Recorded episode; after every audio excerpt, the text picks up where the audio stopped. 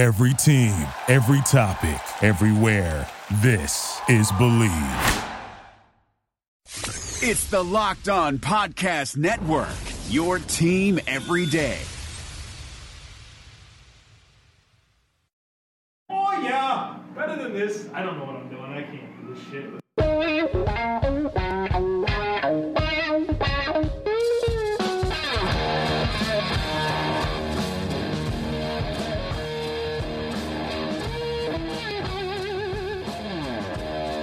What's better than this? Guys being dudes here on the Draft Dudes podcast, presented by Locked On. It's Joe Marino and Kyle Crabbs from the Draft Network, and we are your hosts here on this Monday edition of the show. We're going to talk about the 2013 NFL Draft and reminisce on what went down. And Kyle, I guess we just wanted to be miserable today talking about what happened with this class. Well, there's a lot of layers here in this class, right?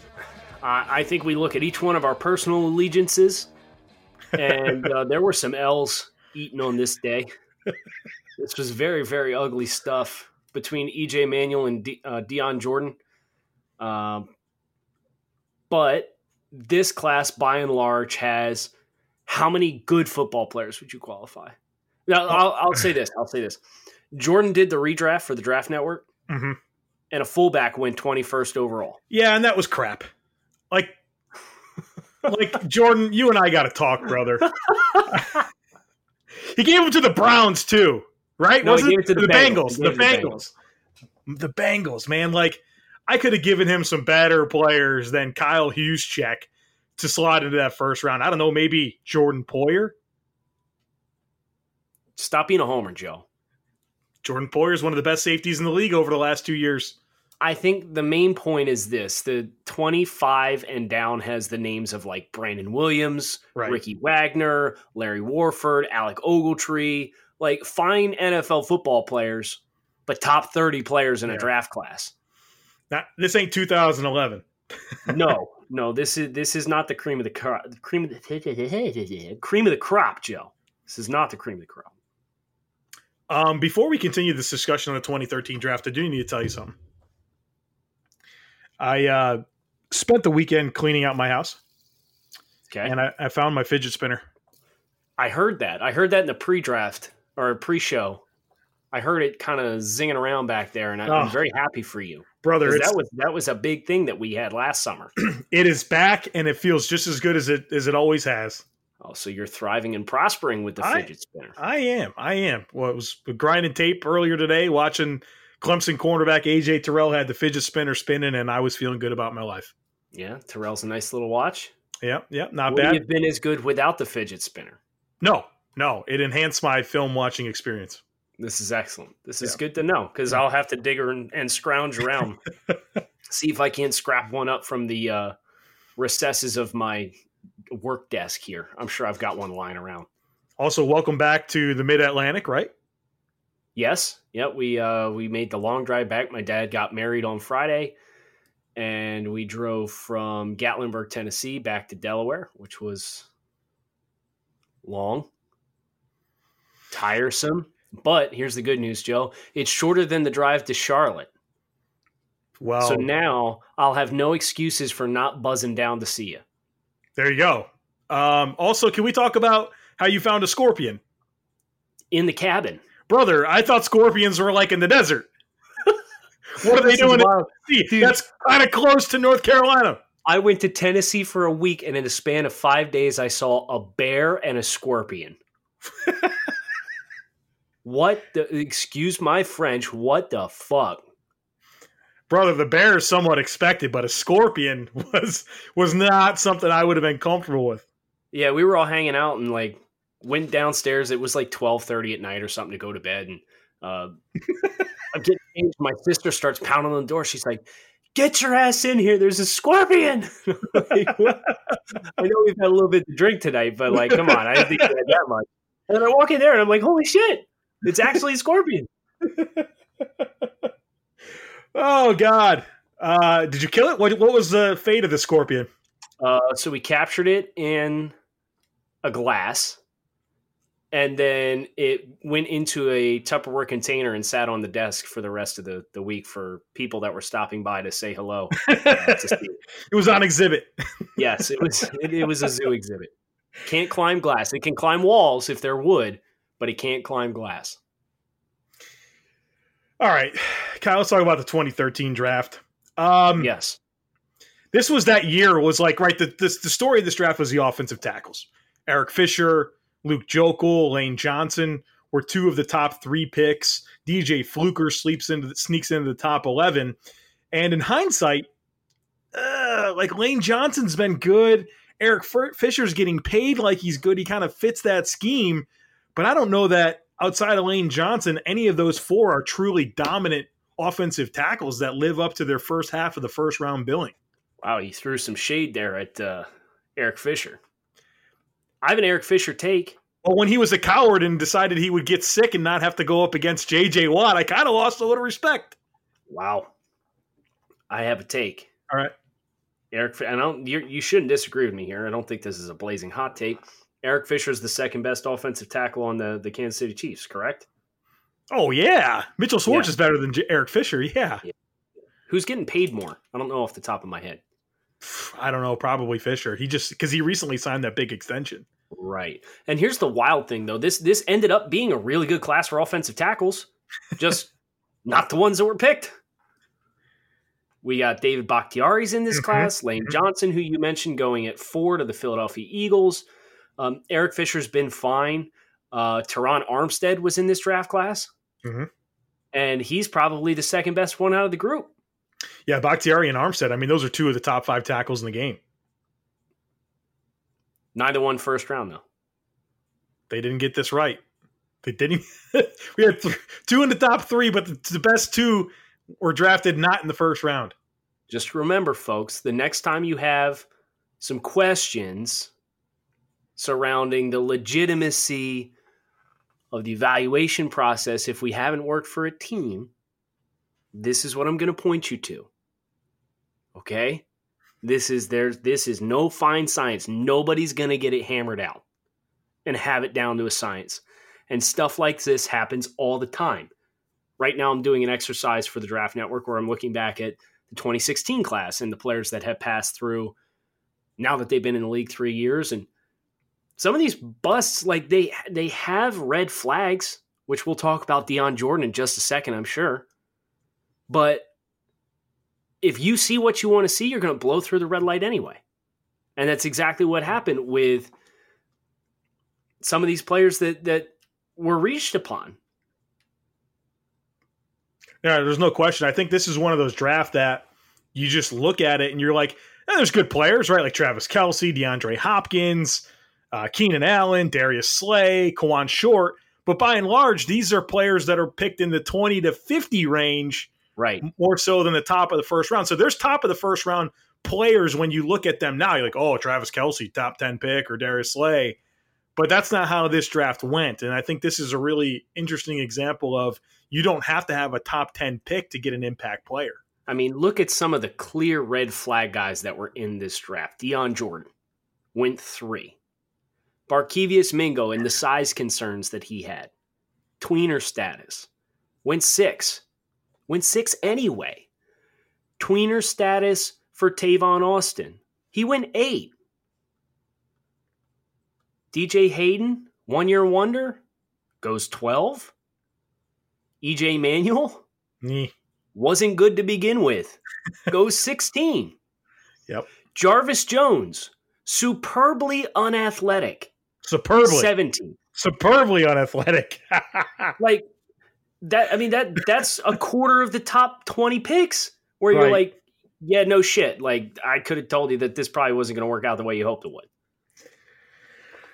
Yeah, this wasn't a year to have it. Well, I mean, if you got it right, then you could have gotten a premium talent. But the way that this thing stacked up, I mean, this is just a great example of how the NFL draft is a crapshoot. But I mean, some of the signs were there, and some of the risks were were very evident, like you just pointed out with some of these players, and they still went higher in the draft, and better players went after them. It's wild. Absolutely wild. Um I guess we could talk about some good players too, huh? Yeah, I'd like to. Would be a bad idea. Talk about uh, DeAndre Hopkins. Yeah. Man, What was he? The third receiver? What, what number receiver was he off the board? uh, well, th- are we counting Tavon Austin?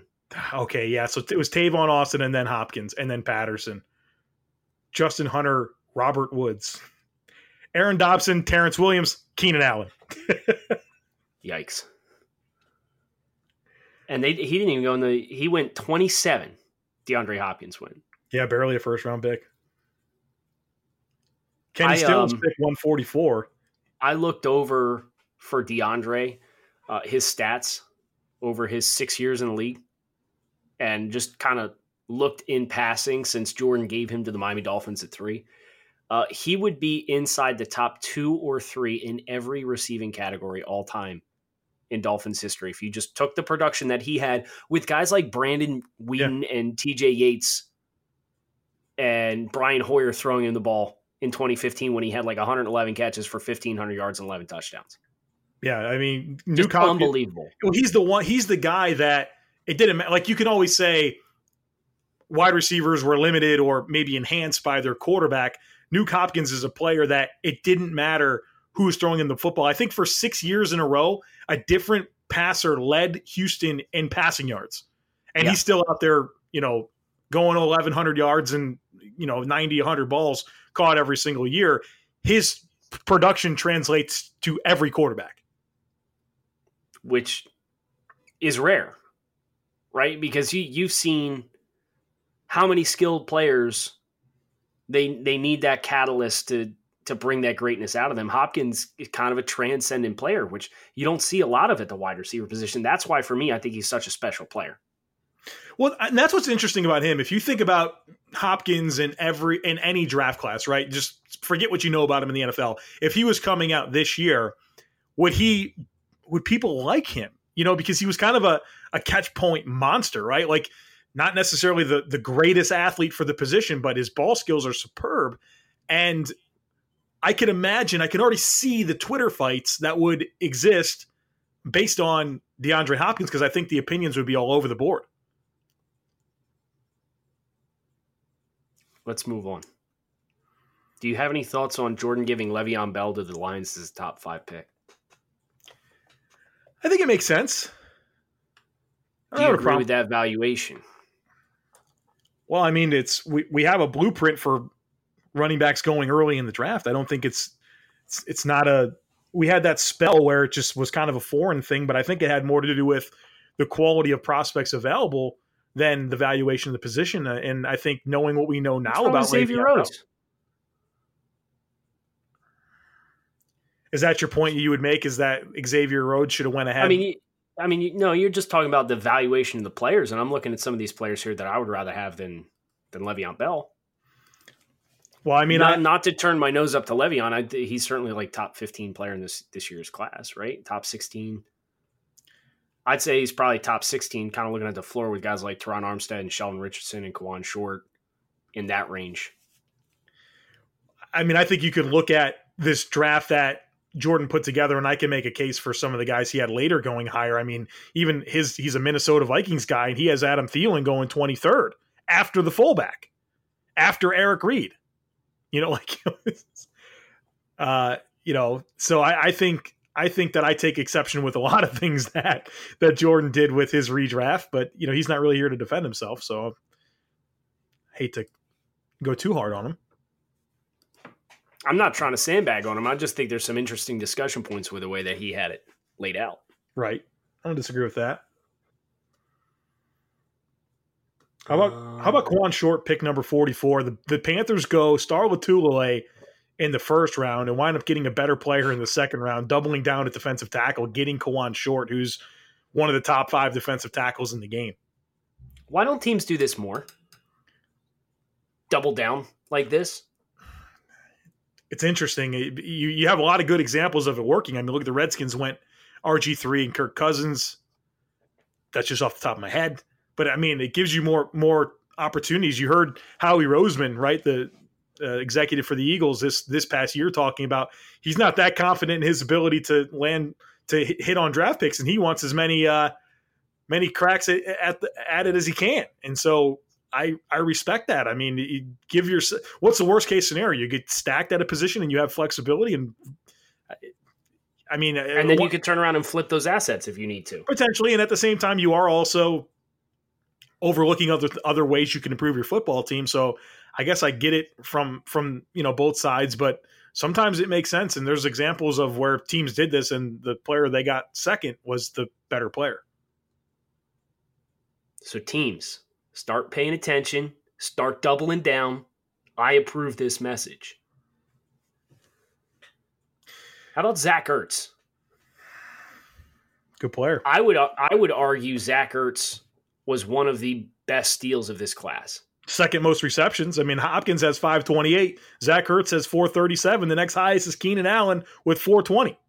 Yeah. Now Keenan would be a lot higher if he had more durability to his game. He's, mm-hmm. he's part of the deal, right? Had some injuries throughout the years. Yeah and I mean Robert Woods, uh, Travis Kelce, 410 catches, and uh, Robert Woods 345 catches. If Robert Woods didn't have to play for the Bills for four seasons, I bet you he'd be well into the 400s when it comes comes to catches. I don't think I disagree with you. He was always going to be a player that was better on the next team. And yeah. of course, he goes to the Rams with the ultimate opportunity for production. Right. right. And that just is a great fit. After Le'Veon Bell, though, Kyle, kind of spinning this back to running backs, the next best running back from this class was Latavius Murray. Like, there's not a whole is lot. Is that it? That's it? So the leading rushers for this draft class is Le'Veon Bell, 5,336 yards. Latavius Murray, 3,698. Then you have Eddie Lacy, Gio Bernard, Andre Ellington, Spencer Ware, Zac Stacy, and then Tavon Austin. I mean, you didn't get crap for rush. This did not re- reset the landscape of running backs in the NFL with this 2013 class, despite having Le'Veon Bell in it. Well, listen, between that and uh, the 2014 class, which is coming up next, maybe running backs never really stopped mattering. It was just we had a run of right, really, really bad running back classes in back to back years. Right, and even Le'Veon Bell, he he reinvented himself in the NFL. Right. And that's how he found so much success because he dropped all the weight, became a totally different player. Right. So I I I maintain that. I think we just didn't have the prospects worthy of the picks and when, you know, you're not going to reach for running back, right? So uh it plays into it a little bit, but for the most part, I don't feel like we've had the prospects worthy of the picks. It's kind of been a problem. This, this is a pretty fascinating class for the perspective of how where some of the best players came from. We have Brandon Williams from Missouri Southern, Adam Thielen from Minnesota State Mankato, right? Said that right? Mm-hmm. Arkansas Pine Bluff for Terron Armstead. AJ Bouye even from Central Florida. Travis Kelce from Cincinnati. Eric Fisher, Central Michigan. The number one pick. David Bakhtiari from Colorado. How about Robert Alford from South Southeast Louisiana? Yeah, this I mean this is this is as great of an example as I can think of off the top of my head where it, there's talent at every level in football, right? Now, it all might not be on an equal playing field. It all might not have equal ceilings. People are late bloomers. They kind of come up differently. But we're getting one of the best wide receivers in the NFL coming from Minnesota State Mankato. We're getting one of the best offensive tackles from Arkansas Pine Bluff. It's it's impressive when you lay it out in this kind of format and you get to see where the blue chip, not I don't even want to say blue chip, where where the best players in the class came from and the stories that they have and how they got here. Now, Kyle, when you look at this draft class, I'd like to get into a discussion about a player that you uh, you really were high on, and they flopped. Matt Elam. Oh, really? Is that really the player you're going to go with? I didn't expect that. I liked Matt Elam a lot as like a tackler. Yeah. Uh, fun tape. He was kind of that, but I also didn't really know better at that point. It was very early in my my football scouting career. I hadn't even started writing reports yet at this point. but I remember watching Florida and always seeing Matt Elam around the ball, and I was like, man, he's a lot of fun. Cordarrelle Patterson was another one for me. Name that pops for me is Jonathan Cooper, a guard from North Carolina. Oh no, I don't want to talk about him yet. Brother, man, no. listen, this was the first offensive lineman that I remember really watching and saying, "Oh my God, North Carolina runs their offense through Jonathan Cooper. They do whatever they can to get him play side." And I mean, even when they would roll the pocket, they would they would move him out in front of the quarterback so he could block. I'm like, this guy's a game changer. And I was like, I'm not a big guard in the top ten guy, and the you know Ch- Ch- Chance Warmack was the tits right coming out and and Mike Mayock loved him. He was like the best football player in the class and all that type of stuff. And I'm like, nah, I think Cooper was a better Cooper's guard better. at, at UNC than Uh, Chance Warmack. amazing football player. And then he winds up, what did he do? He started, he played in 46 games. Well, he, he broke his leg, and it, it like ruined him. Right. He was never the same after that. I thought he was so good, man. What did you think about these quarterbacks? I mean, did you believe in any of them? Geno Uh, or I mean Glenn? Because this was I knew the Bills were taking one, right? So I was very heavy into this class. And because Buddy Nix said in December that they were taking a quarterback, uh, the Bills GM at the time, and then you know I thought Geno Smith was the best quarterback in the class. I wasn't overly high on him, but I said if there's any chance for there to be a good one, it's going to be Geno Smith. Yeah, I, I, um, who else was in this class? Was Mike- this the Mike Glennon, Matt Barkley, Landry Jones, Ryan Nassib. you know the guy that I I really wrote on? I I wasn't like I wouldn't have wanted my team to take one in the first round with any of them, but Matt Barkley was the one before he got hurt with his shoulder that I liked and thought he had some redeeming qualities, but really felt like that shoulder injury really like he he never got back to being the same player. See, now I don't remember Matt Barkley pre-injury because I, I all I've known is when I watch him I was like, oh, this guy doesn't have arm talent at all, and I didn't understand the you know the he was kind of like a number one overall pick type. You know, that's kind of what he was thought of at, at, a, at a certain point in time. And then when I got around to watching, I was like, I don't think he has the physical skills. So you're referencing pre-injury Matt Barkley. Was it better? Did I mean did he fall off a cliff? What what happened there? Uh, yeah, Barkley got hurt by Anthony Barr, separated his shoulder, and I just thought he lost all zip that he had on his arm. His uh, his Jets his performance against the Jets last year was nothing short of legendary. He's the Bills' backup quarterback. I mean, I- who who- I mean, I guess Geno Smith is the most accomplished quarterback from this class, which is not saying much at all. But like, you think about like still on rosters, you basically you know, EJ Manuel retired. Uh, Glennon's on a roster. Is uh, Matt Barkley's on a roster? I don't know if Landry Jones is. Ryan Nassib's cooked. I mean, what a crap quarterback class. Yeah, this is this is brutal. I like some of these DBs. I mean, Darius Slay is one of the best corners in the game. Big Ty- play, Slay, big fan. You got yeah, Tyrann Mathieu, very high quality football player. Logan Ryan, Duron Ham, Harmon, uh, Eric Reid, Jordan Poyer, Micah Hyde, Kenny Vaccaro, Dres- Desmond Trufant. I mean, pretty decent crop of corners that are contributors in the league. I mean, BW Webb's had some production. I, I, I think for from a, a DB perspective, that was one of the the strengths of this class. Although none of them were really high picks.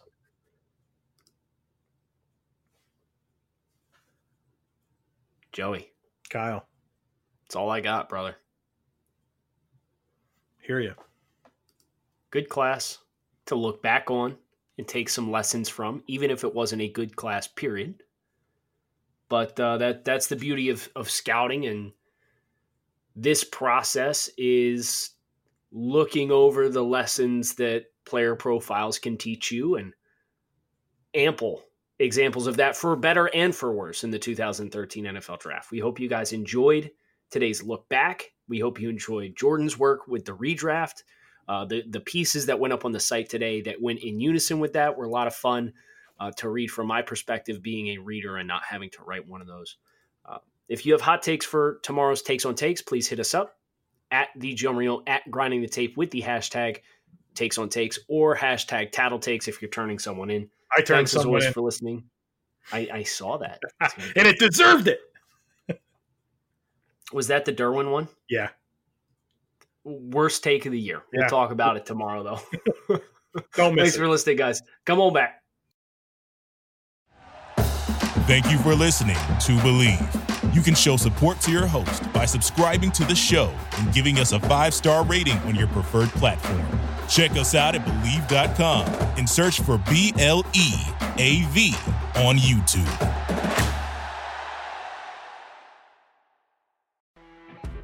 You know, when you're listening to a true crime story that has an unbelievable plot twist that makes you stop in your tracks? That's what our podcast, People Are the Worst, brings you with each episode. I'm Rachel. And I'm Rebecca. We're identical twins who love true crime cases that make you say, didn't see that coming, and we hate the people responsible for them. Listen to People Are the Worst now on Apple, Spotify, or wherever you get your podcasts.